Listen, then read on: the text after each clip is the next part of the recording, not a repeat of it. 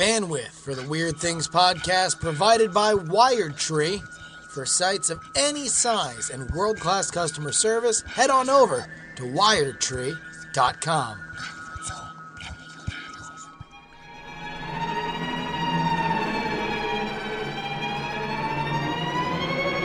Hello and welcome to the Weird Things podcast. I'm Andrew Mayne, joined by Brian Brushwood, Hello. Justin Robert Young, Hey, friends, it's me. and uh, Oh, Bryce isn't here. No, he's not. Gone uh, uh, on his sabbatical yet again. I actually saw him on on Friday, and uh, uh, we were doing a call-in show on on Twitch, and and somebody called in and, and was like, Bryce, I'll bet you that you know I know that you're a workaholic and and uh, uh, you're watching all these shows like weird things, and you're thinking, man, I I, I- I should be there, and and Bryce hit him with a very swift uh, no. I'm, I'm enjoying my I'm enjoying my time off. So we are we are very happy that he is uh, uh, resting and recharging, and he'll be back in a few weeks. Meanwhile, we're happy to have Mr. Corey Cranfield here. Yes, so, Yay! Yay me. in your face, uh, Real men whoever- don't leave. If, uh, us in our faces. uh, yes, gentlemen, uh, we had some exciting uh, an event over the weekend. That was the splashdown of the NASA crew uh, mission, which was actually this was the return. Remember, we had two missions this year where we saw astronauts on board SpaceX spacecraft go to the International Space Station. The first one was actually a SpaceX mission with NASA astronauts on it. The second one was actually the one that NASA, basically the NASA mission. So this was the first NASA, I think, technically like NASA mission that came back. And it was the first splashdown at night since 1968. wow. Wait, uh, full stop for the world or, or for NASA? Uh, for NASA, and I think we're the only ones that have been landing people in water. So it would be both cases. Wow.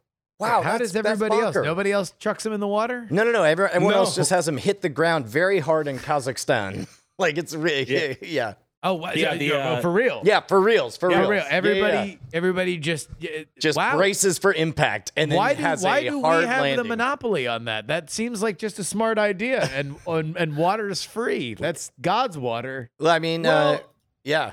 It's it's debatable over which is the better procedure and you know the russians have been using it for years they've been doing that of course they also would give their cosmonauts guns to use because of wolves in case they landed in some part they couldn't Sensible. get to quickly and that's I, I, I think, I think, I think we should give. I mean, look, uh, uh, just because nobody's seen a sea wolf doesn't mean they don't exist. So I'm, I'm just saying maybe we need more guns on our missions.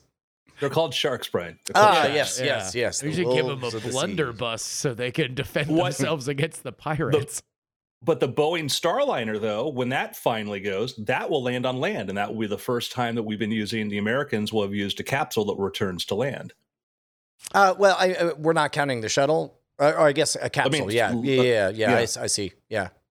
And so, Yeah. what, what what- what's the difference with the Starliner? Like, uh, uh, uh, is that going to land easier than than other things, or does it have like a, a cushion Where, bottom? where, where's the part where America's better than the Ruskies? That's what we or, want or to hear. just different? Yeah. How are we doing the Bartman differently?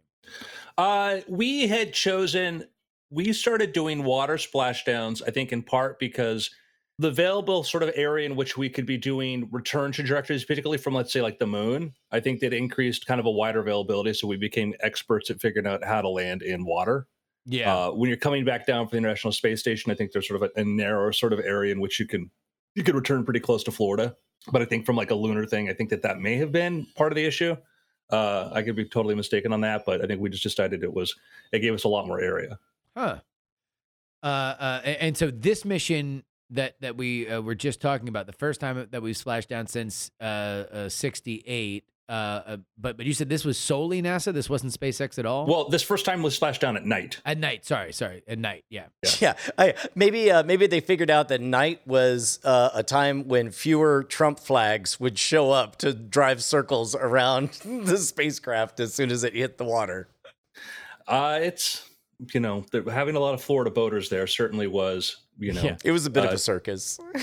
Well, and I, I on all parties. I mean, I, I on all parts involved because it was one of those things too where the first time we've splashed down an American craft like in like our lifetime out at sea when you have boat ownership during this thing called the pandemic through the roof. Yeah. And so, what are you gonna do with that boat? Yeah, driving around the, the the returning spacecraft.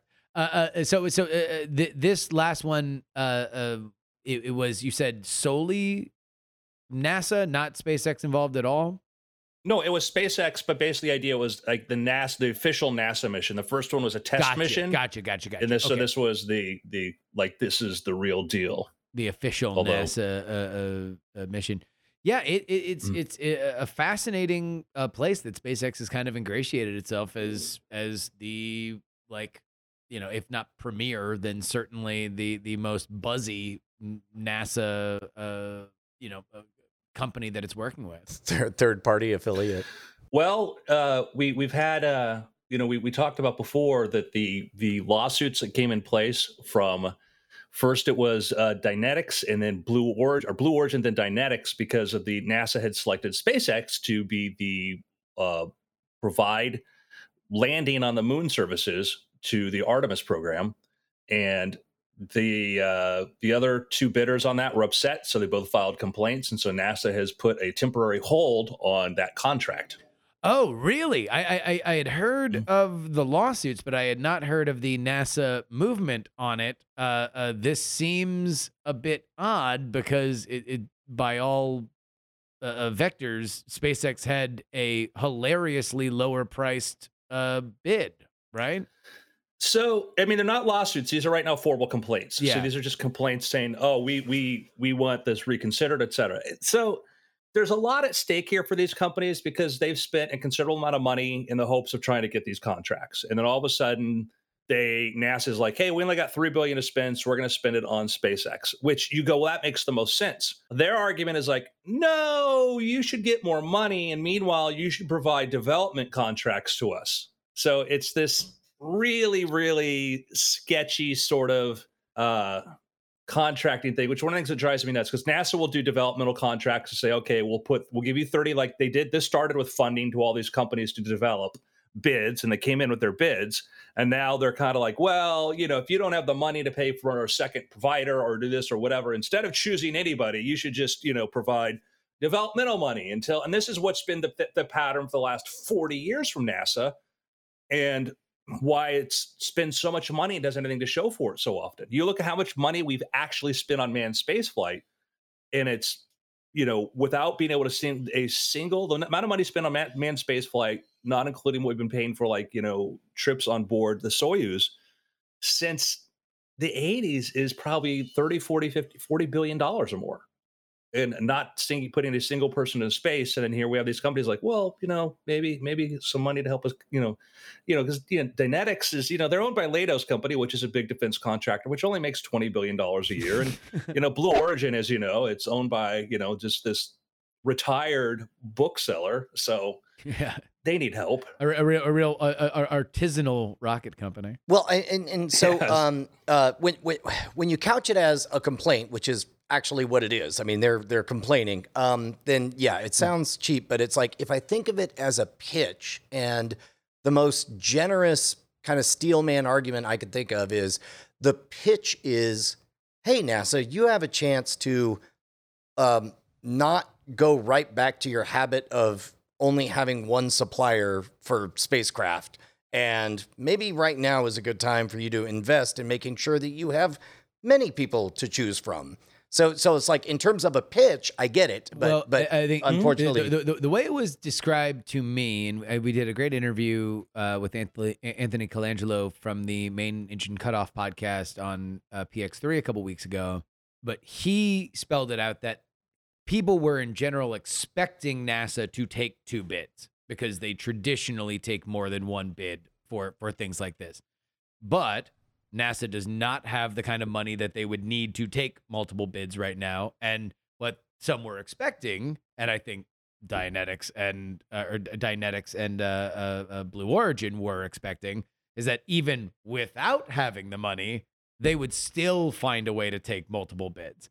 Uh, and NASA didn't. They actually worked within their budget uh, uh, and said, "Hey, this is what makes sense. We have faith in SpaceX. They are are they fit the the mold. We're actually going to do what we normally do and pay for the thing that we have enough money to pay for." And that's where these other companies were like, like, whoa, whoa, whoa, whoa, whoa, whoa. Like, we didn't realize only picking one thing was was even on the menu. Like we we always assumed that there would be two uh uh, uh two two of these pitches selected. So I don't know, man. It, it, that if anything, going back to the same old song, kind of sounds like what they are are going to be forced to do now if they indeed just wind up going back to the federal government and saying, I don't know. We were going to work within the money that was allocated for us, but these other companies are very upset with us. So Well, we're going to need more money. If, if if we're just game theorying our way through this, then I can see that it makes sense for them to fold their arms and say, "Oh, I guess you don't want multiple American providers of service to space. Hmm, that's that's on you. You guys are real jerk faces." And uh, unless you want to change your mind right now, right now, I right mean, because by the way, uh, uh, uh, Blue Origin is is working with the United Launch Alliance. That was part of their uh, uh Well, they they have a thing called the national team, the national team, which does which, which include included like another number of other companies. Gotcha.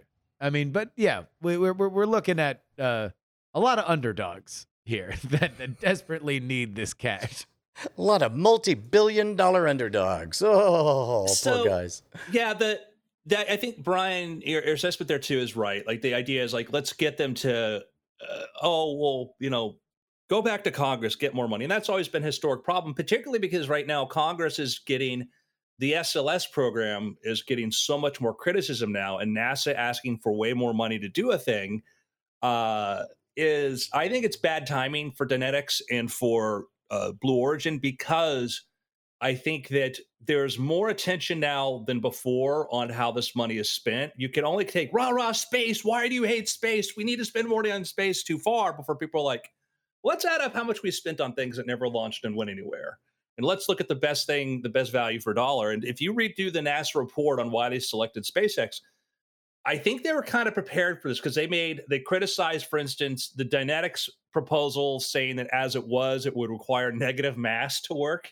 Um, Whoops. which- Yeah, Yeah. like uh, real quick, uh, uh, we fill it with helium and then we ignite the helium. no, just helium and a very thin shell, and it floats right on up uh, all the way to space. But if you have a way to ignite helium, we will listen to you, though. Um, But I, I- So I, I, I will say that negative mass and ignite helium sound like drum and bass albums that I found in my friend's car in 1988.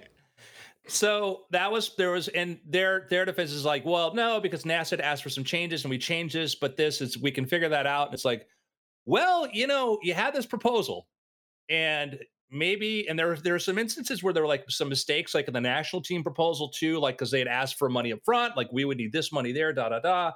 And then they're like, "Oh no, no, that wasn't." And sort of NASA's like, "We asked for your best bid. Like, well, you, you know, you went to SpaceX and you know you negotiated them. Like we, they said, we negotiated them because they had the lowest bid, which we could afford. And then we said, could you take payment like installments?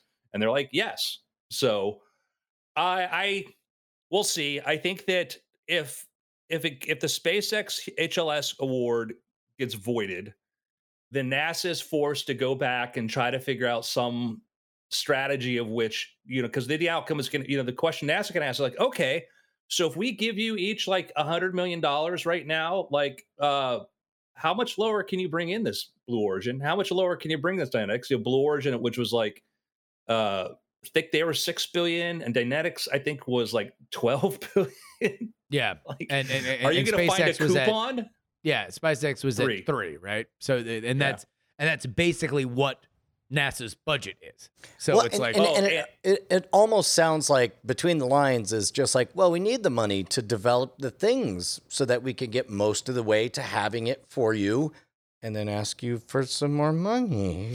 which is exactly the business model. That is that's the problem of the business model. There's a a great book if you get a chance, Lift Off by Eric Berger. Berger does a lot of great coverage of this. He talks about how when early early days of SpaceX and like crazy stuff about how Originally, they were going to be launching the Falcon 1 from Edwards Air Force Base in California. And then once they realized SpaceX was serious and may actually get a rocket off the ground, uh, one, that would be a threat to their national launch providers and you know, their intelligence launch providers. Two, the idea that the rocket may be blowing up at Edwards Air Force Base could be a problem. They started slow walking everything for SpaceX, so SpaceX could not get permission or date when they could launch something. So that's why they had to go out to the middle of the Pacific to this tiny little uh, island controlled by the army. But you see all the sort of politics of this in there. But one point, there's a meeting at SpaceX where some former like Lockheed guys are like, "Well, this isn't how we do things at Lockheed." Lockheed and Elon's just like, "This is SpaceX. This is not Lockheed." If I hear Yeah. that one more time, and you know the criticism sort of brought against Blue Origin is you know Jeff Bezos wanted to get to space. And he hired a bunch of these former execs who worked at these other companies, and they created a very well funded traditional aerospace company that's giving predictable traditional aerospace results. You know, Berger talks about being on a tour at Blue Origin, and Bezos says, you know, it takes six years to develop a rocket engine. Uh, SpaceX was in orbit in under six years. Yeah. So- Oh, boy. I I'm hopeful. I'm hopeful this is a new way of thinking. I'm hopeful that uh well just one side note too, Dynetics in their criticism, they they point out, they say, you know, choosing SpaceX is a bad choice of paraphrasing this. You know, as has been seen from the three failures of Starship, which have blown up, which you know have destroyed, which shows a lack of engineering knowledge. Bad. Oof. Oh no. Bad. Oh, bad okay. politics. That that you shouldn't have done that. That was bad. Yeah, I was like, dudes, like there was a case there for you to sound like, you know, you're making a sober thing, but this mean girl's like, well, they blow up their prototype. So what do they know about? it? And I'm like, oh, great. Hey, uh, Dynetics, show us your launch ground where you're testing your fully reusable craft. I want to see this because clearly you're the experts on engineering Well, now. also, so- I, I I wonder whether you know some of that kind of commentary does seem beyond the kind of like technical capacity and more into sort of a popular argument, like that that that these are famous things. So you're you're talking to people that are, I mean, I guess uh, uh, not only NASA administrators, which are very technically literate, but also the politicians that are pulling the strings and the public at large, which is kind of crazy that that uh, a, a, a contract like this would be uh, being fought about in the public sphere like that. Because because that, Yeah, that, that that's yeah. that, that is that's not an argument that works here, and we're not professionals in this field, right? Like like like the three of us are like, oh no, it's better that this private company is privately testing these things and they are doing these engineering And feats that we've never full, seen with before. Full transparency, Full allowing everybody to see how it goes. Yeah. like like like we're like oh yeah that's good it's cool that that they get to blow these things up and and we see where we go from there uh so i i Right. I, I, don't, I don't even know who the audience is for that and I well, I'll here's the thing to think about. Collectively three, each individually, individually, we know more than any single member of Congress about our space program and the capabilities. yeah That is a fact. That is just it, people out here are like, no, Hear like, that, Nancy Pelosi? trust me. Uh, there is, and that's that's kind of scary because so that argument may be made. So some, you know, Senator what's his face from you know What'sitville can say, well, I understand SpaceX is blowing up three of them spacecraft, you know, and yeah but it, it's it's hard because they're making that argument about the experimental craft. Meanwhile, astronauts return from the National Space Station on board SpaceX spacecraft. So, uh, I, I, I uh, help help me decide who I'm rooting for in this scenario because I do like the idea of multiple competitors. I don't like the idea of giant, fat governmental, you know, garbage fire uh, wastage of money. Um, uh, on the one hand, SpaceX, uh, uh, SpaceX is very well positioned. They have a track record. They are the first mover advantage. They're very uh, uh, affordable, efficient. Uh, they have an incredible track record. They're the obvious choice, but also something makes me a little bit squirrely about just picking one winner and sticking with them.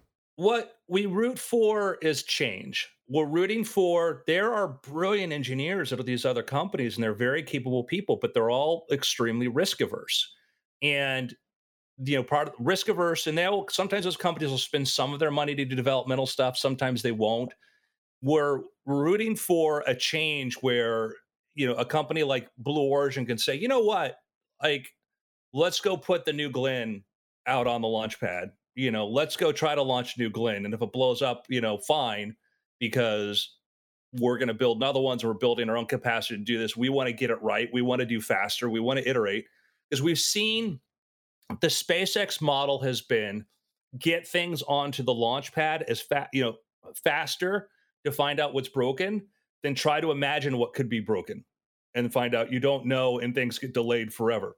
Because that was the old model. The old model was you don't want to put this thing on a launch pad and have it blow up because also the way they're you know part of their whole line of producing things makes everything so expensive but the idea is like let's make sure we're, we're pretty sure it's safe but let's go test this stuff and then refine it and lower the cost of testing. It's you know do more science with real things.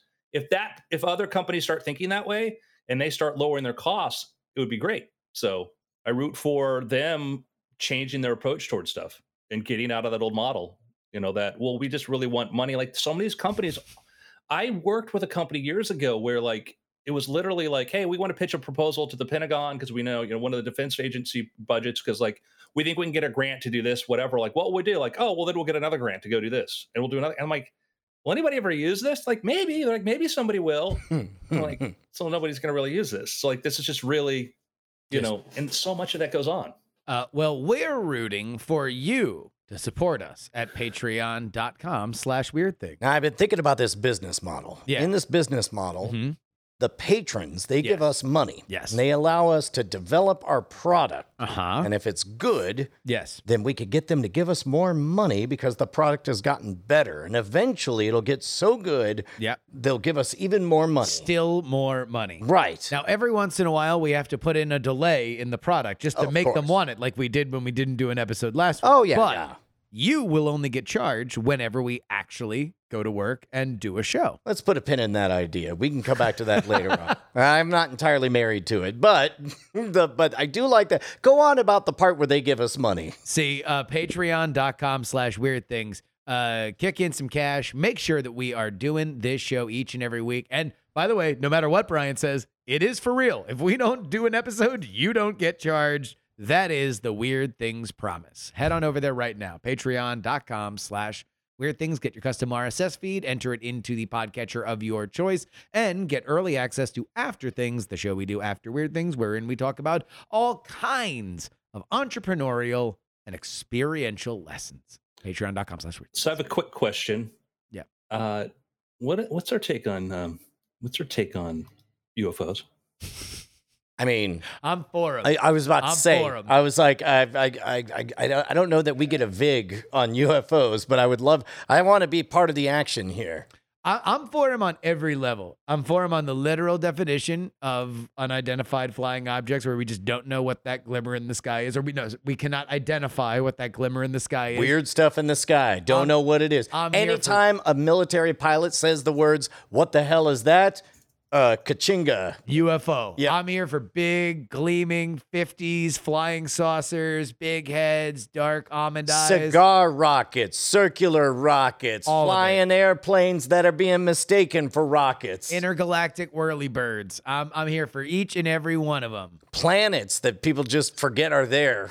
Boom. Well, why do you ask, Andrew? The New Yorker has an article that just came out a couple days ago called "How the Pentagon Started Taking UFOs Seriously" by Gideon Lewis Kraus. And it is a very interesting read because you may have noticed there have been more conversations about UFOs and footage showing uh, strange objects on military systems, et cetera. And it's you know a topic that you know here we are in 2021 still talking about UFOs. Uh, um, Well, well, and, And- and- cer- certainly, uh, and by the way, UFOs is such a delightfully uh, Rorschach loaded term. It's like Yeah. if you want it to mean space aliens, it can mean space aliens. If you want it to mean weather balloons, it can mean weather balloons. If you want it to mean uh, the Ruskies invading us, it can mean that. It's like, uh, yeah, dude, we should definitely be paying a lot of attention to stuff in the sky that we don't understand. Uh, also, I would like So- to dir- direct people to there was a great uh, episode by Andrew Heaton on his uh, podcast, The Political Orphanage, where he talked about UFOs and basically charted back a lot of the modern boom of uh, uh, UFO news coverage to like three people that that that this has has largely been kind of ginned up beyond the the actual recognition of of, of what the facts are but based on like three people's Now, now, now, when you say recent, the the last time I was paying attention was like I know there was a big uh, moment uh, at the end of the Cold War in the '90s where they just released a bunch of uh, of, of, of, previously classified information, and yes, the Air Force in the uh, uh, uh, over the last 50 years did a lot of weird stuff just to see what would happen, throwing throwing dummy bodies out of planes to see whether it looks like they would survive or not or whatever. Uh, but but you're saying even more recent no, than that. yeah, this is more in the uh, uh, late '90s, early 2000s, where there was a video where pilots were were saying that they saw a thing that seemed to kind of move beyond the laws of physics. I, I- don't remember everything offhand, but but I do know that between those that commentary and that video specifically, and then what happened last year, where the government discussed a bunch of actual unidentified flying objects that, that they you know just just kind of put out there uh, uh, that that has So- kind of defined it but but andrew seems to know more about it with this with this article I know nothing. Uh, well, when I'm being, people are trying to correct me, like, no, it's unidentified aerial phenomenon now. Yeah, UFO. It's the same. It means the same thing. And actually, if we want to have a better, more precise term, what we're seeing lately is uh, weird stuff on instrumentation that nobody understands. yeah Um, and so it's I let me be clear clear. I don't know. I have I have no horse, six legged alien or whatever in this. Don't know. All I know is that when we keep getting the same problems we had with previous UFO sightings, is we get certain things that are people say are very specific, and then it turns out that it late may later on be well we weren't certain about this. They'll say oh like these you know these people saw this thing that's 300 meters across. How do they know it was 300 meters across? Judging estimates in the sky really hard. And we'd see these you know radar displays and other stuff like oh this thing was moving this fast well if you don't know how big it is you don't know how far away it is you really don't know how fa- fast it's moving you don't even know if it's you know something closer to it or whatever and so we have the same problems with these things plus people looking at you know looking at infrared images and other stuff that are very difficult to comprehend as they are. Some of these systems turns out were newer systems, things like this. I'm not saying these things aren't. I can't say that, but I can say that we hear a lot of certainty and when you try to drill down for details, you go like, well, how did you know it was 40 feet across? What was my estimate? Like, ah, you know, that that could be, you know, there might be a mistake there. Well, and and uh, one of the my favorite examples is of uh, how difficult it is to have a frame of reference. Um, uh, there's a bunch of mystery gravity locations, uh, especially like in the Pacific Northwest, where there's been partial landslides and all of the trees have kind of tilted at uh, 30 degree cant or whatever. And so as a result, because visually you you uh, consciously or unconsciously use them as a frame of reference. Um, now they're you don't recognize that they're all tilted. So as Yeah. a result it looks like water's you know rolling uphill or what have you and you call it a gravity gravity anomaly. Uh, likewise you can have a still object uh, let's say uh, saturn or jupiter or whatever but you're looking up through this tree dappled area, then those trees become your frame of reference. And when all the trees very gently sway to and fro in the breeze, it looks like it's Jupiter that's that's moving all around in crazy, un, unpredictable ways. So, uh, uh, so I, I, I agree. Like uh, the last person I'll trust is me when it comes to seeing anything up in the sky and trying to figure out how big or how far it is. You know, I remember one really it was a fascinating description. It was like uh, some pilots saw what looked like some boiling surface in the ocean, this you know weird sort of thing in the earth, was some, some sort of phenomenon there, and then a whirling kind of pool, and they saw this white thing emerge, this sort of oblong, sort of flattish, roundish object emerge and fly straight up into the sky, and they're like, oh wow, that sounds amazing, and they're like, and be like, how do you explain? Like, well, how do you explain? Like, I don't know. And then somebody's like, uh, yeah, that sounds exactly like a balloon released by naval submarines, which they use to do like for radio signals and weather testing. Right. And I'm like, oh, that's a real thing. That's a thing that's it for real. Like, oh yeah, that was. I remember like they're like, oh, like these formations. Like, no, those are actual naval flares. You can go to the company and see the ones that sell those flare or you know aerial flares. Like some of these things, you go like, I don't know, and they're like, oh yeah, no, that's just this. I'm like, well, that's like a lot of these might be just these things. Well, So- and, and and again, it's like uh, I remember one of the most powerful UFO videos I had seen was a series of lights just showing up in the sky, in this perfect line over the mountains, and it's like I don't know what's happening or why. And uh, keep in mind, the military in general is in the business of not bothering to answer your questions, right? So when later the military eventually said, "Yeah, we dropped a bunch of flares. They're on parachutes," and they're like, "Why?" Yeah. They're like, "Because we have to practice that in case we go to war." And it's like, okay, but that's weird. They're like, yeah, we don't really care how weird you think our, yeah, exercises our, are. our- our job is not to communicate with you. Right, Our right, job is right. to protect you. In Right. fact, And- communicating with you on any level is detrimental to your own protection. so we're just not going to do it. Cool. Talk to you when you send the next FOIA. right.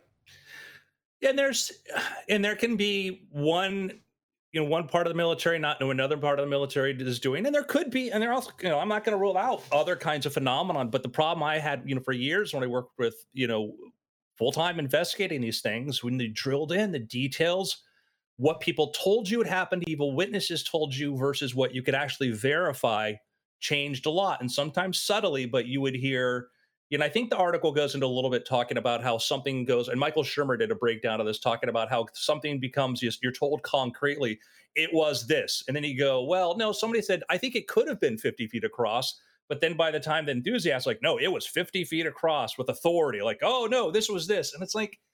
I don't trust the people who are most excited about this. I certainly don't trust our government when it comes to telling me what's going on. So I kind of don't trust anybody. But the people who are the ones who are like, no, oh, you're going to explain this as, you know, birds or this like this. Ha ha ha, you idiot. Don't you know? It's, and uh, the funny thing in there is like they talk about, was it uh, uh, Blink 182, Tom DeLonge? Tom DeLonge, who, who, who, who, yeah. who, who, by the way, is one of the orchestrators. Spoiler alert for that Andrew Heaton episode, but uh, uh, one of the one of the main orchestrators of our modern uh, uh, UFO uh, uh, uh, popularization. Flap is, Yeah. is what they call it. Is Uh, Tom it- DeLonge of, of, of Blink 182. no kidding. Angels and Airwaves, yeah. Well, because he was part of this group that that wanted to try the Academy of the Stars, whatever kind of thing, which was like this group, like, hey, we have really conclusive evidence, and they had some, you know, very interesting looking infrared and radar images stuff that you know uh, I would be hard pressed to try to explain this. But what's sort of funny is that you know you have these people working together to sort of promote this, and then, uh, you know, you know, quote here is uh, Kean uh, was you know person who'd been looking into this. She'd been writing about this because she wanted to take this thing kind of seriously. Soon developed doubts about DeLonge after he appeared on Joe Rogan's podcast to discuss his belief that what crashed at Roswell was a reverse engineered UFO built in Argentina by fugitive Nazi scientists. I mean, that's you're like- that's that's a fun story.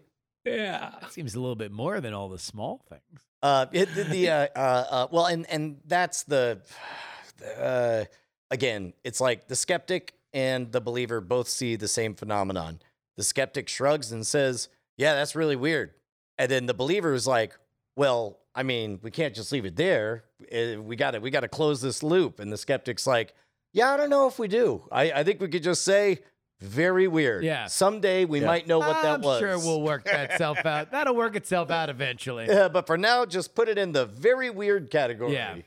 and uh, in defense of the believers, some skeptics are more cynics or just too quick to, and that drove me nuts because, yeah, I remember a case where there was a, uh, uh, it was an in one of the a popular YouTube debunker, and they were showing a video from like a gas station showing these little things flying around or whatever, and I think they're calling them like, well, they're like, oh, they're fireflies or this or or or why were they this color or whatever, and they were confidently it's because of this, and I'm like, I'm like, no, it's an it's it's an infrared sensor, it's an infrared light, that's why it's doing this, and I remember seeing these explanations that were kind of directionally accurate, but told with you know the authoritative like this is what it is. And I'm like, no, this isn't what it is. And I would see that from time to time because I'd be working with skeptics who were like, they had to have an answer. And I'm like, one, we don't have to have an answer. Yeah. We don't have to explain it. Like as Brian says, we don't have to. We can go, I don't know, uh, but you know, maybe more more data, we could figure it out. And that's I think that was one of the dangers of of skepticism was, well, I got to tell them something. Yeah, I, I or else the dumbs will run wild. I, I had to sit with that uncomfortable not knowing uh, for for a very minor mystery. Uh, like uh, we installed a bunch of these ring cameras, and uh, all of a sudden I get a motion alert in the middle of the night, and what I see is um, uh, uh, six glowing lights in an array that that bob up and down and then swoop right up to the camera and then separate and then vanish. And I Yeah. watched it uh, like a hundred times, and then I uh, it wasn't until like months of looking on the uh, the Ring subreddit that somebody said, "Oh yeah, yeah, every so often a spider web will spin across, and because there are six infrared lights that are on at all times." The thin gossamer thread will reflect it back. Oh. Sometimes the wind will blow these gossamer threads around, and you'll get crazy lights. and it's like That's insane. but but it's like okay, imagine that that brief discomfort between what I described and then getting the answer. No, because I remember we did this. We did this on Night months. Attack. Yeah, where where you we, Yeah. we were we were theorizing. Oh, maybe it's something on the road. It it was it was somebody driving. it's uh, it was like- silkworms or or some kind of some kind of spider web that's stuff. rad. Yeah, So uh, in the chat, Ilink says skeptics and believers should not be part of the conversation. It should be between observers and scientists, comma military. Well, I mean, I think that we're, I mean, uh, uh, spoiler alert: there are believers and skeptics in scientists and the military, and between observers. It's like uh, you could be uh, uh, uh, uh, both a specific gender and also a specific uh, race. Like, like the the two have nothing to do with each other. Why would you just and and again, I think that that might be kind of the prejudicial phrasing of skeptic. And I'd be clear, it's like why why do you want to block somebody who says, "Well, I want to look at evidence"? Science, all scientists in theory are skeptics. That is the basis of Yeah. science. Scientists, science is I need proof. You know, in order to understand how the world works, we need things that are falsifiable. And a skeptic, the some of the best. A lot of your skeptics are people who were brought in by the military. The people I know who do the best analysis by stuff are people who get consulted with because they get brought in to do that. And Well, and, and and the problem, of course, is that they're brought in for quote unquote answers, and it's like, Yeah. uh, no, like uh, uh, if your answer is that's weird, then then you might have people upset with you. Yeah. Uh, I, you know, I, how do we get to, yeah. And scientism is the problem of, well, because somebody who's a scientist says this is so, then that's so. And that's, that's bad science. And you, if you were a party to half the conversations Justin and I have ever had over the last year, it is railing against this. Well, they're a scientist. And so therefore we must accept it. It's like, no, it's evidence. Doesn't Yeah. matter if you're a scientist or a mechanic. It's the same thing. And it is a frustrating, frustrating thing, particularly too, is scientists are generally very good within their own area of expertise, but often have little idea how how la- how unprepared they are for things that even fall just within a few degrees away from there. And that's that is a frustrating thing because sometimes a an astronomer talking to you about UFOs may be no better informed than a car mechanic who's been studying this for years because it's completely different. It's a completely unrelated thing. You know, do you want to talk to if you want to go look at this footage to figure out what's going on there are you going to go talk to a physicist or maybe somebody who worked for one of the contractors that designed that radar instrumentation you know Well, and, and, and in, you know? likewise, uh, we all have our own lenses through which we see the world. Uh, there was, I want to say, four or five years ago, uh, over Scandinavia, there was a glowing blue spiral that showed up and was just like like a like a, a space hypnotist was trying to freak people out. And uh, if you are somebody who sta- studies astro biology or whatever, you would say, "Oh, it looks like somebody tried to use an interdimensional portal or whatever." Uh, or, uh, but but if you were a a- a missile scientist, you would say, "Yep, that's exactly what it looks like when a engine goes bad and a missile begins to spin around and ionizes in the upper atmosphere."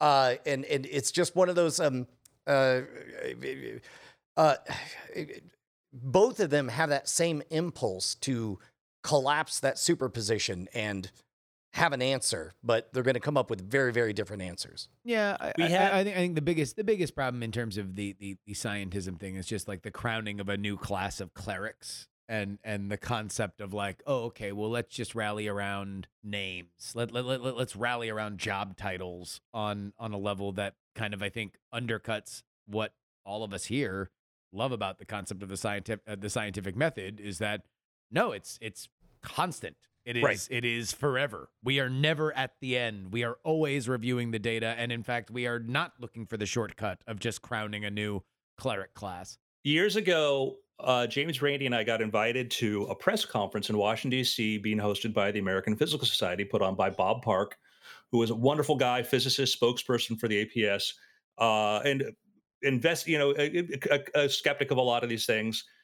And the proposal was put forth to create kind of this team of scientists and people to kind of quickly act out and give opinions and stuff to sort of stamp out pseudoscience. It's sort of like this. This is the group of experts we asked, and they said this, and this is a proposal from Bob, who I loved, and APS, and Randi and I just sat there with like in horror.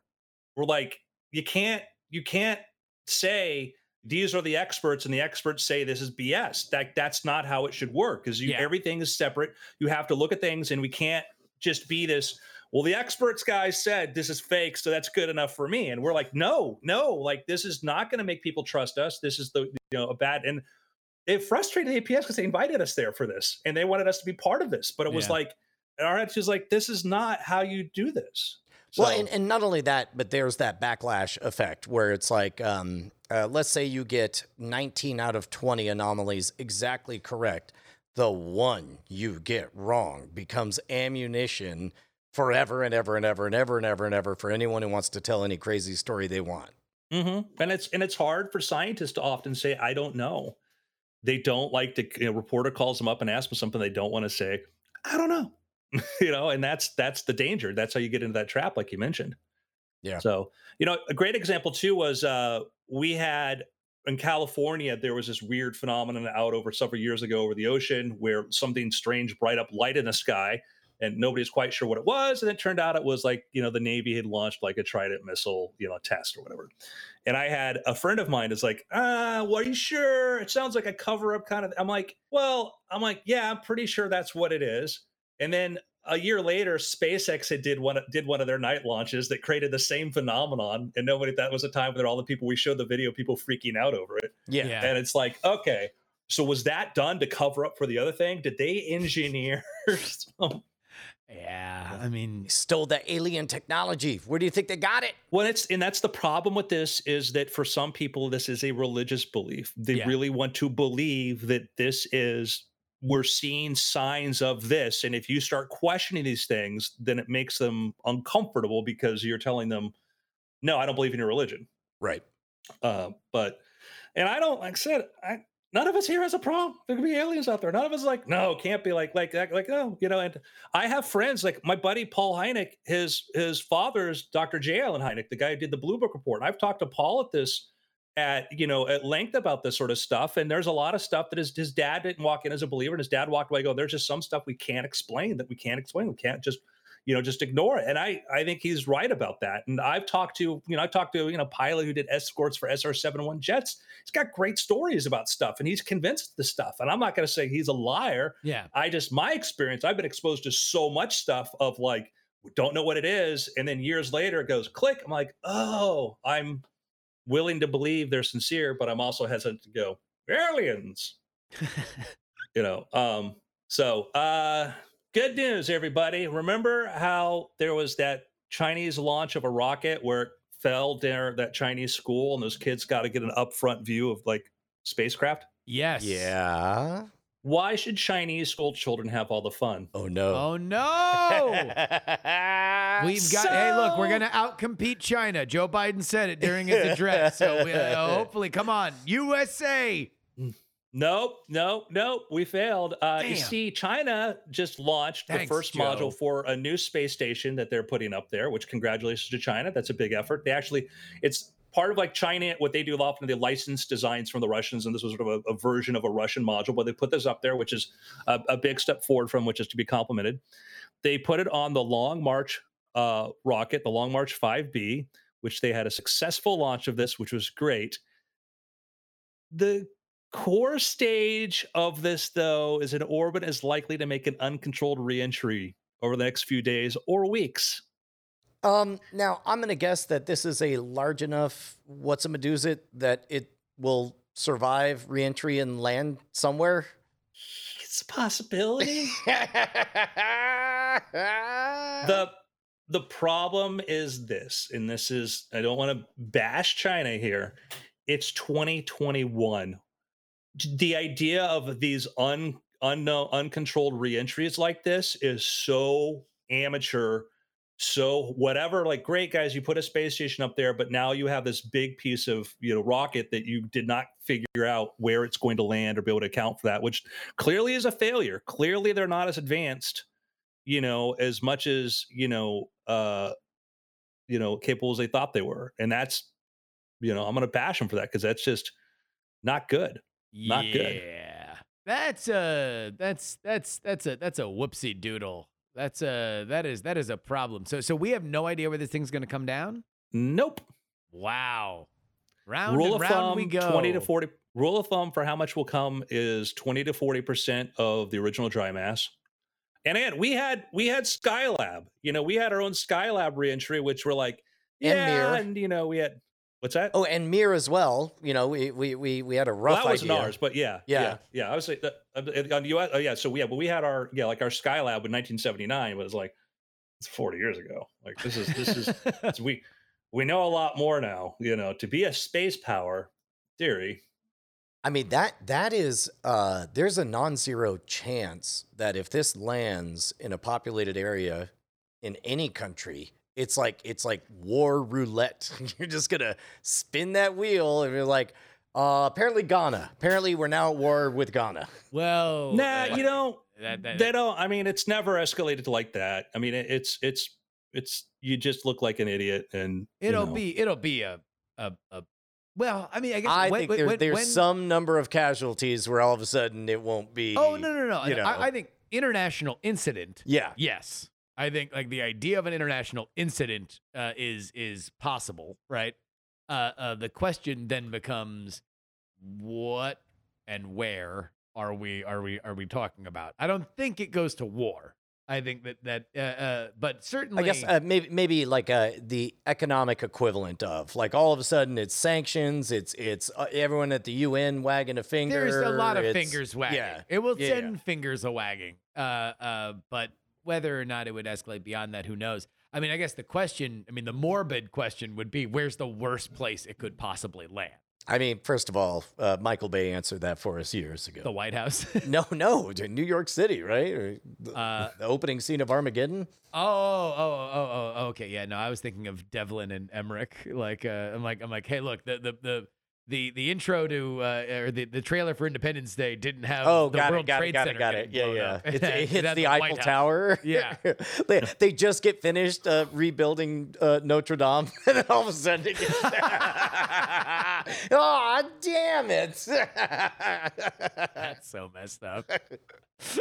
so they have uh there was the the chinese last chinese space station by the way re-entered in 2018 and that was also a we don't know where it's gonna land um so I mean, hey man, the- uh, the- roll, the- rolling the- the, the dice works really good until it doesn't. I mean, I mean, because like like like the vast majority, it, it's gonna land somewhere in the ocean, right? Right, right. Like like by by the numbers, if we're gonna roll that, you know, two hundred million sided die, right. So in 1979, debris from NASA's Skylab fell to Western Australia. NASA advertised for claims with respect to damage caused by the debris, but no state based claims were formally made under the liability convention. There were some claims regarding illegal dumping. The local shire of Esperance, which was where I was at when I did my Shark Week special, by the way, really, really great little town, issued NASA with a $400 Australian littering fine. Oh, that's adorable. Worth it just for the joke. Are you kidding? Yeah. Yeah.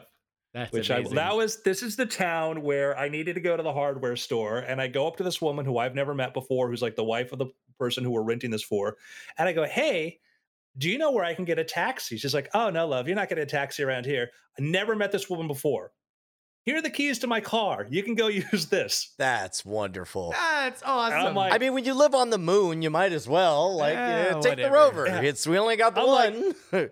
cool and I get behind the wheel I'm like it's on the wrong side of the car and I've never driven on this side of the street before and so I drove to the hardware store and it was terrifying God, That's man, ob- awesome. You get there, you don't know what's a knife and what's not. Like that's. A, Is it a knife? Is it a spoon? I I- can't I tell. don't know. I don't know. Do we have time for one more? Uh, yeah, yeah, Yeah, yeah. yeah. Let's do it fast. Brian, I, I I loved your story about your camera looking in your backyard and seeing like these strange lights, which uh, like Uh, it was like Go ahead. no, go ahead. Oh no no no! It was it was great. It was super surreal. It was bizarre. Yeah, it's cool. That's great. It's a cute story, Brian. It's cute. Uh-oh. Wow. It's cute. Uh oh. I mean, it's cute. It's Uh-oh. cool. Mm. Are you telling me Mm. there are seven lights somewhere? Brian, how about a dinosaur? Sorry. Uh, uh, are they made of light now? A what? A dinosaur. A dinosaur. A dinosaur. All right, hold on. Let's see. What is this headline? Florida woman says she spotted a baby dinosaur running through her front yard. Oh yeah. through yard. Through yard. Palm Coast, Florida. We're gonna have to see this All right, video. let's see. We'll see the video. We'll we'll let the Wait, evidence wait, speak before for we play the video, can we get a map of Palm Coast, Florida? Let's get a map. I just want to see. Does this Where- look like dinosaur territory? Whereabouts? Yeah. Where does this lay in the previous uh, migration patterns of dinosaurs through Florida? But could you have a research installation near there? Could you have? How close is it to uh, uh, uh, Isla Bonita or whatever it is? Nublar. Yeah, yeah. Isla Nublar. there you go. Hit the Ah, it's definitely there, Florida. uh, Corey. Yeah, that tracks. That seems like Hit the dinosaur satellite, the satellite image. Satellite image. Oh, hold up. Uh, hold up. lower left. So this is Palm Coast, Florida. It it is on the east coast of Oh, Florida. Is that north of Okeechobee? We you've got. Seems awfully occupied. Oh no! Look at all that grassland. Like, and go to the north there. There's something suspicious. We got the Florida Archaeological Ar- Agricultural Museum. hmm That sounds like a Mm. likely story, Yeah, cover up. guys. This is very.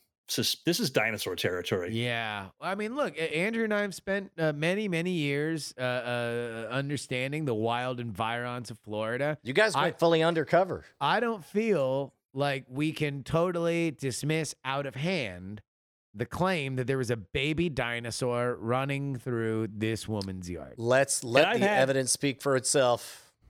I've had two chupacabra sightings, by the way. I'll remind everybody of this. Yeah. Two. That's two more than I think anybody else here. That's that's true.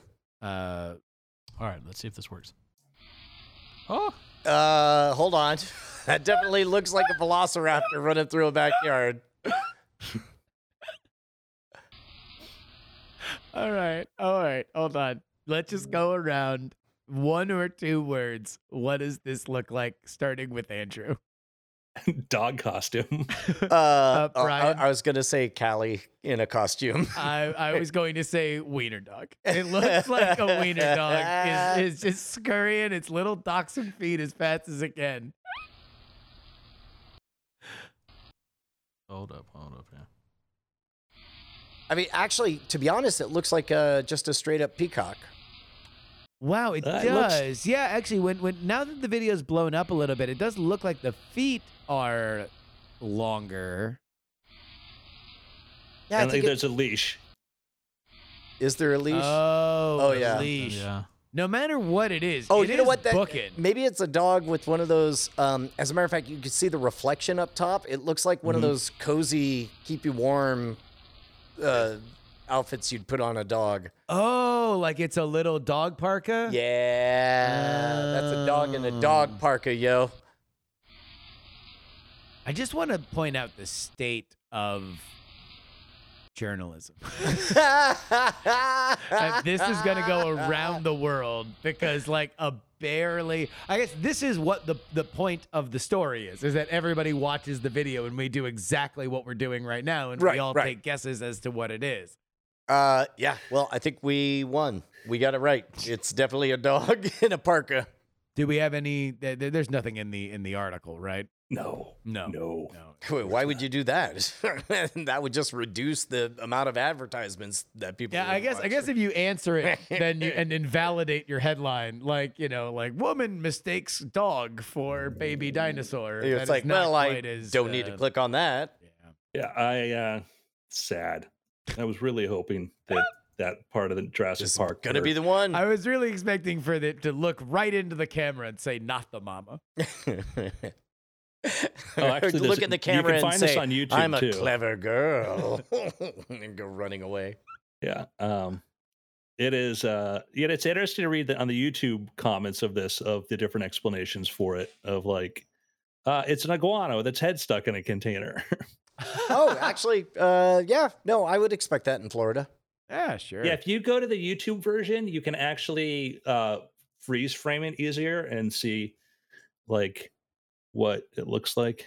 And you go early on, you can certainly see what look like dog legs and whatnot. But just a theory. I mean, it could be you know some sort of extinct lizard. Yeah. Uh, Um, my, so- my, my my my bet is on dog. It has it has a dog a dog's runner's gait. Uh, I didn't know. Like, I knew Florida had all kinds of different. Um, I like the fact that Corey's just watching it and not showing it to the folks at home. He's completely forgotten his job. He's just. I forgot to hit the spacebar button. Yeah. I I was in a walking to my car, and all of a sudden I saw this lizard just running across the parking lot right past me on two legs. Yeah. and you're like huh that don't seem normal and and you know i had to, you know i go home to go wikipedia this stuff and look up like did i just see like a basilisk lizard you know like is did i just see that or was this like a compy from jurassic park each Yeah. were possible in my mind and it was and they have since started to become more prevalent in parts of florida wow. And that's one of those things where it was like we've got iguanas there which were not native. We've got basilisk lizards there. And uh and then that was my first time seeing a chupacabra by the way. And then my second time was i was walking to the park and i saw this strange reptilian skin creature on four legs is walking along kind of looking like a little bit nasty. And it's scurrying into the bushes. And i'm like i think i may put show the video here. And i ran up close to get a photo of it. And it was a raccoon with mange. Oof. Not a pretty creature No, no. so, or was it? Was it just the camouflaging ability of the chupacabra? Who do you knows? Gentlemen, do you have any picks? Yeah, dude, I finally saw that Bob Odenkirk movie, Nobody. It's great. It's great. It's great. It's really great. I liked it a lot. It was great. That's one of those premises where if I just told you the premise, and I haven't seen you'd be like, uh, okay, sounds a little Liam Neeson like, and it's like Bob Odenkirk. Kirk, you're like, oh I'm in. yeah, And and and spoiler alert, uh uh if you, if you don't know the rest of the cast, don't learn it.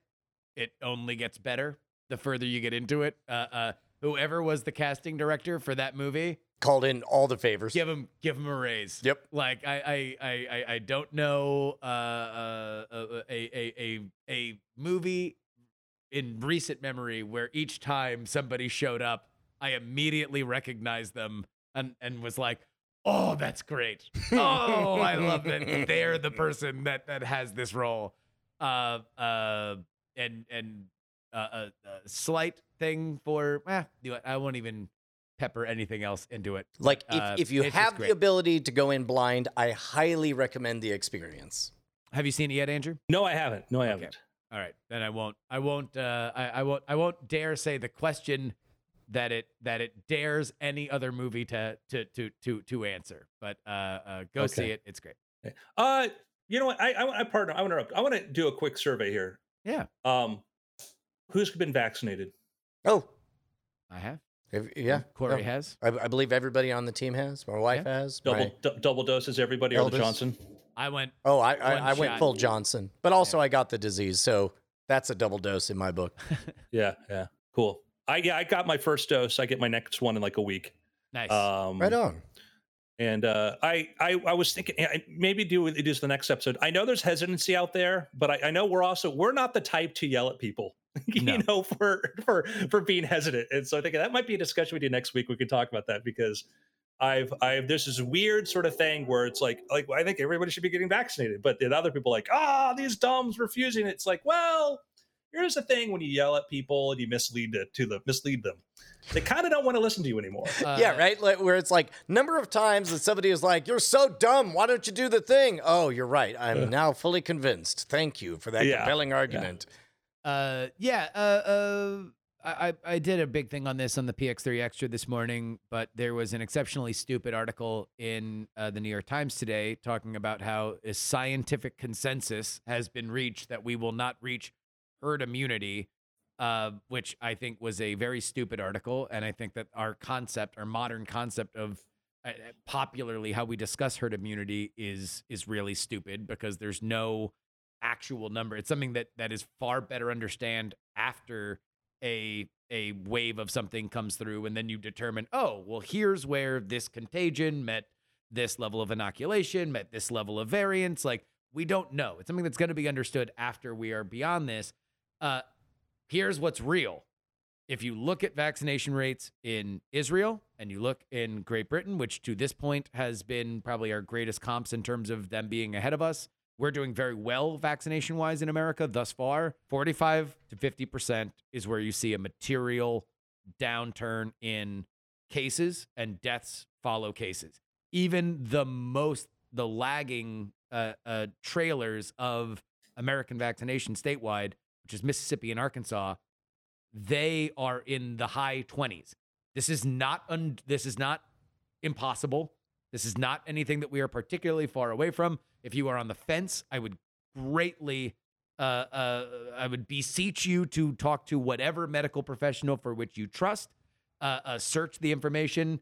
If you have already gotten it, I would ask only that you have patience to help get us over this line because as a country, we're at 38%. We're not far away. If, if we continue even at the vaccination rates that we're at now, uh, we can very much we are very close to to hitting major milestones that will that will very much affect us going forward so uh uh don't be dicks we we please for god's sakes and don't and don't and don't get bummed Don't be out. dicks. Get the prick. And and and, and don't get bummed out when we're, we're we're talking about these fantasy numbers of of herd of, of of herd immunity which nobody can tell you. And people can take guesses Right. as to what herd immunity is or will be for COVID-19 nobody knows. We do know materially 45 to 50% vaccination by population greatly turns stuff downward. And we're seeing it now in some states that are approaching that as as we speak. That's the reality on the ground. So there we go. Yeah, and it's it's it is one of these things where like the, the term herd immunity itself is also kind of shows you sort of the problem where herd immunity often if you literally have a herd that are all in the same environment in the same system getting x percent you know immunized means this.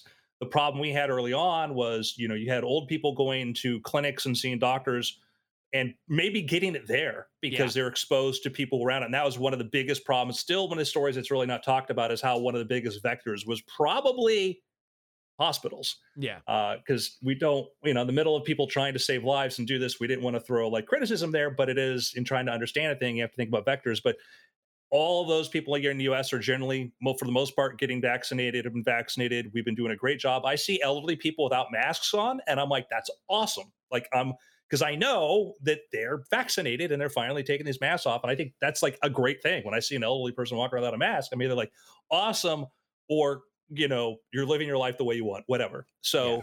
I think it's it's eh, I get I got the first shot of Moderna, I'm getting the second shot in a week. Um I, you know, I I I've read the stuff. I'm not going to tell people like what I know or what I don't know. I would say I've been frustrated by you know, the thing that happened to Johnson Johnson was actually kind of predictable because if you look at there's a history of like adenoviruses and whatnot and blood clotting. This was a known thing, but I think they downplayed it because they didn't want to panic people. And then people realize like, oh, there's this correlation here. And it's like, yeah, that's been in the literature for 15 years, but people didn't tell you.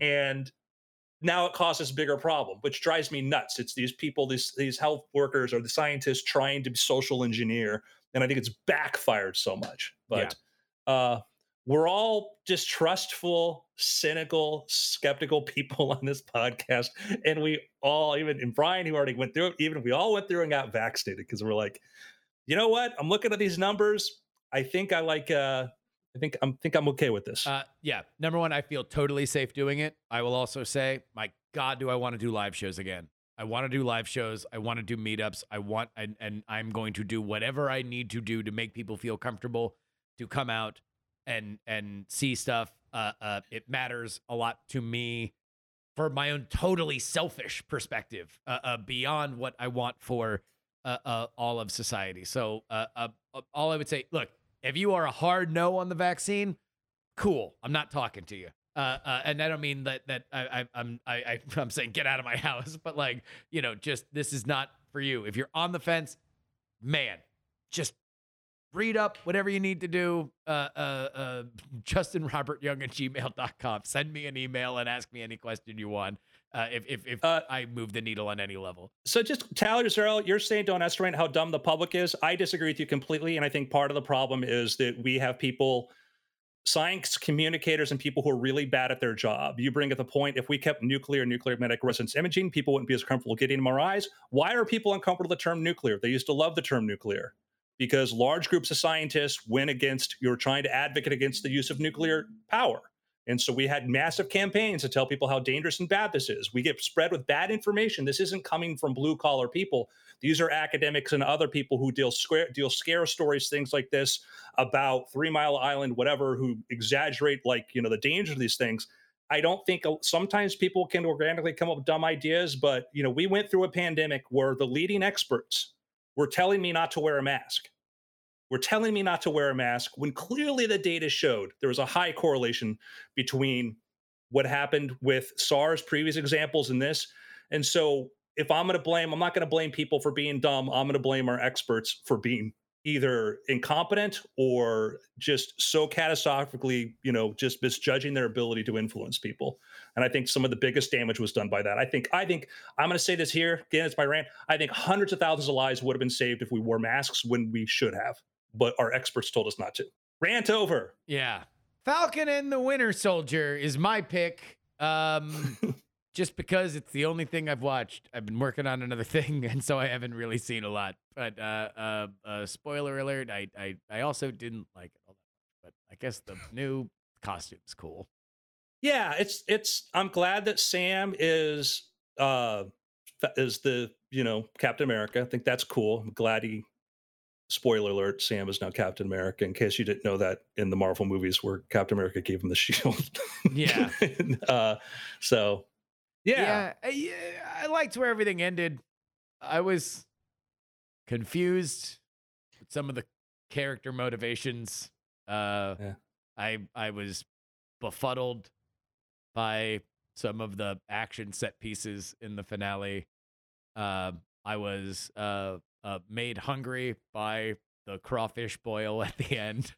Uh, so the range of the, the, the range of emotions. But but but the important thing is that the core conflict, you know, the bad guys, they wanted um, the bad guys wanted that thing that they wanted, which was Well, and then the other, because no, no, but they weren't the bad guys. It was the the other bad guys, the the, The evil, terrorists that the weren't evil. No, no, no, because there was. Remember when they went out of their way the entire series to Mm. make the global can council I- this dystopic Orwellian? Who the Yeah. Can I just say something? Can I just?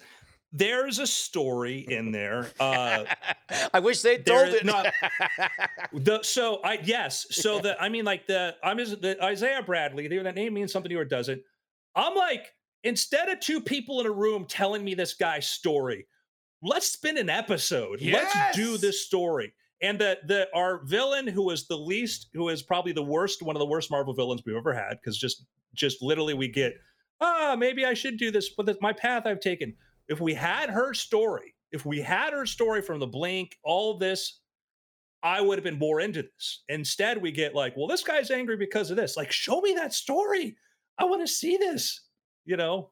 It was. But it wasn't no. like a lot of the stuff there wasn't necessarily bad conceptually, but there was so much stapled onto so much else, and uh, uh, you know, it, it. I think it just paints everything into really poor writing decisions, like having your mega competent hero literally be taken out of the action by being handed a phone so he can continue talking on the phone instead of doing his job. And then when he gets off the phone, he literally just slaps his head and goes, Duh, I shouldn't have got on the phone. Like he's Joey from Friends. Uh, Oh, God. Like- oh, oh. it's just, it, Oh. it's, it's uh, really weird. And uh, uh, I'm very, I will say this. I, I liked where they went with uh uh I mean, I have other questions on exactly how some of this works, but I enjoyed the character that uh, uh initially inherited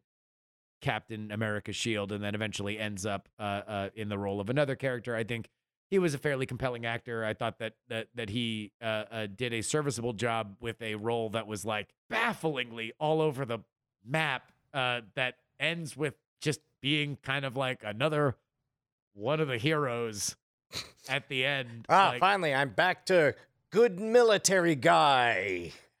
Ta-da! So do you know you know who that is? yeah, th- uh, that's uh, uh, Kurt Russell's son.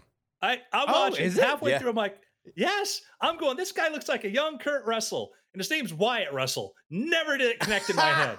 never, never did I connect that until my girlfriend pointed out. Like, yeah, it's, I'm like, well, obviously. You know? yeah, no, I thought I thought he was uh, I thought he was good. I'm curious where they they go with him. He was always one of my one of my favorite comic cards where he ends up uh uh without spoiling it. But yeah, Yeah, I, I actually liked. I mean, because from the, the comic book history of the character, like I, I, I, you kind of thought like a worse fate was going to happen to him, and but they made him more. He was probably the most nuanced character there because you understand his motivation at every single point. yes. It which is something that you can't say for many other people in that show. They, they they they tried to tackle a lot. They they took on a lot in only six episodes. They sure did. They loaded up. They went to the buffet and they said one of everything, please. And it's like, are you gonna eat all that? They're like, we'll see. I don't know. uh, uh, maybe. I mean, it's just yeah. Uh, anyway, Didn't yeah, like I it. get it. Uh, uh, I, I think, yeah, for some elements they wanted to go out, like I said, like to, to do the story of what it would means to be black and to be a superhero in America, and do like a historic sort of thing from there today. What's changed? What That has is it? that is all on one board. story. Suits- That yeah. is one story that I think would have merited six full hours. One story. Yes. Just a pitch Yeah. for you. How about we wedge seven other stories? Like- uh, also resetting, also bringing up the. Uh, uh, mm, mm, I'm gonna stop talking. uh, yeah. So there we go. Uh, Falcon and and Winter Soldier. But there's a great speech at the get. There's an Aaron Sorkin level speech at the end, though, Oh. guys. That's the th- Yes, I could tell it was because I woke up and he was still talking. I mean, Oh also God. it's like I I love uh, Homeboy. stop, as- stop it. Uh, Don't, No, no, don't- no, all- all- You're just gonna all get I'm me saying in is this. Of all the Aaron Sorkin, I'm going to solve all the problem American president style speeches that you're going to make. There's one thing that even Aaron Sorkin never had the balls to do, which is make his protagonist give it in swimming goggles. I mean, Uh, but also to, to have the point be, you can't call them terrorists just because they use weapons and kill people to try to intimidate and scare you. Well, terrorize, one and might they, say. And they literally tried to burn you alive in a van 20 minutes ago. that doesn't make them terrorists. I mean, and also at no point does anybody go like, uh, "Cap, thank you so much, man. Can we take this offline? Can we can we go like just not in front of everybody uh, uh, right now?" I, I uh, uh, there's so much that I like. I like all those actors. I, I, I and again, there are elements of this that I really did uh, uh, enjoy. Uh, but boy.